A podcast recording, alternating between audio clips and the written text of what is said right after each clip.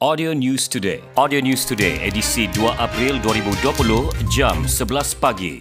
Tahun ini Good Friday jatuh pada 10 April dan Easter pada 12 April.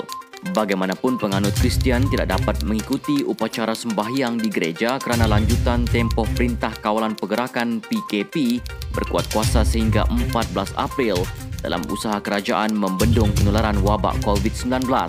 Justru gereja di seluruh negara akan menggunakan platform digital bagi membolehkan penganut Kristian menghayati Good Friday sebelum sambutan Easter susulan arahan PKP yang melarang perhimpunan ramai di rumah ibadat.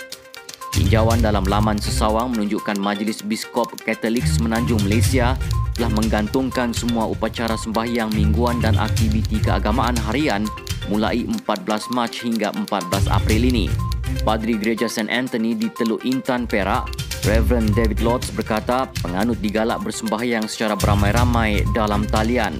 Setiausaha Agung Majlis Gereja Malaysia CCM, Reverend Dr. Herman Sastri berkata, pihak gereja di negara ini akan membuat penseriman langsung upacara sembahyang dan ceramah di pelbagai platform media sosial yang mana penganut mempunyai akses internet. Kedua-dua gereja itu dapat mengikuti upacara sembahyang dan ceramah dalam talian yang akan dikendalikan oleh Presiden Persidangan Tahunan Gereja Methodist Tamil, Reverend Dennis Raj.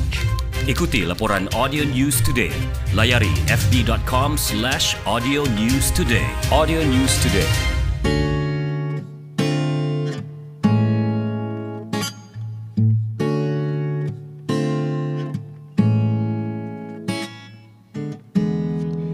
Ikano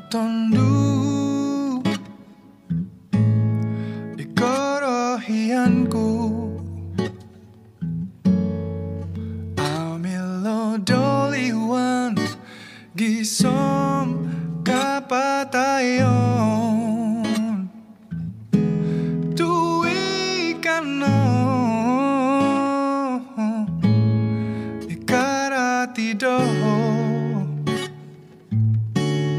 Pengoruhang monoguang kopo iton.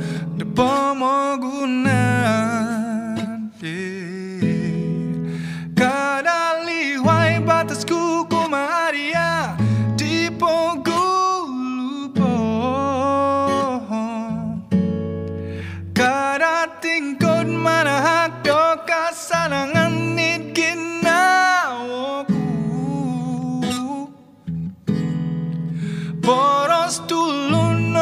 musarahan diolo ay sorati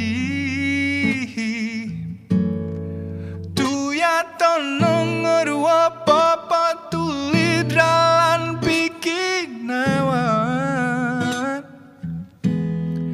Ko tumbayan doho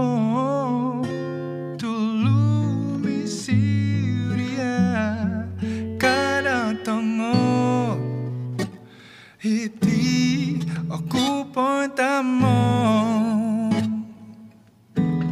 tuwi kano ikarati doho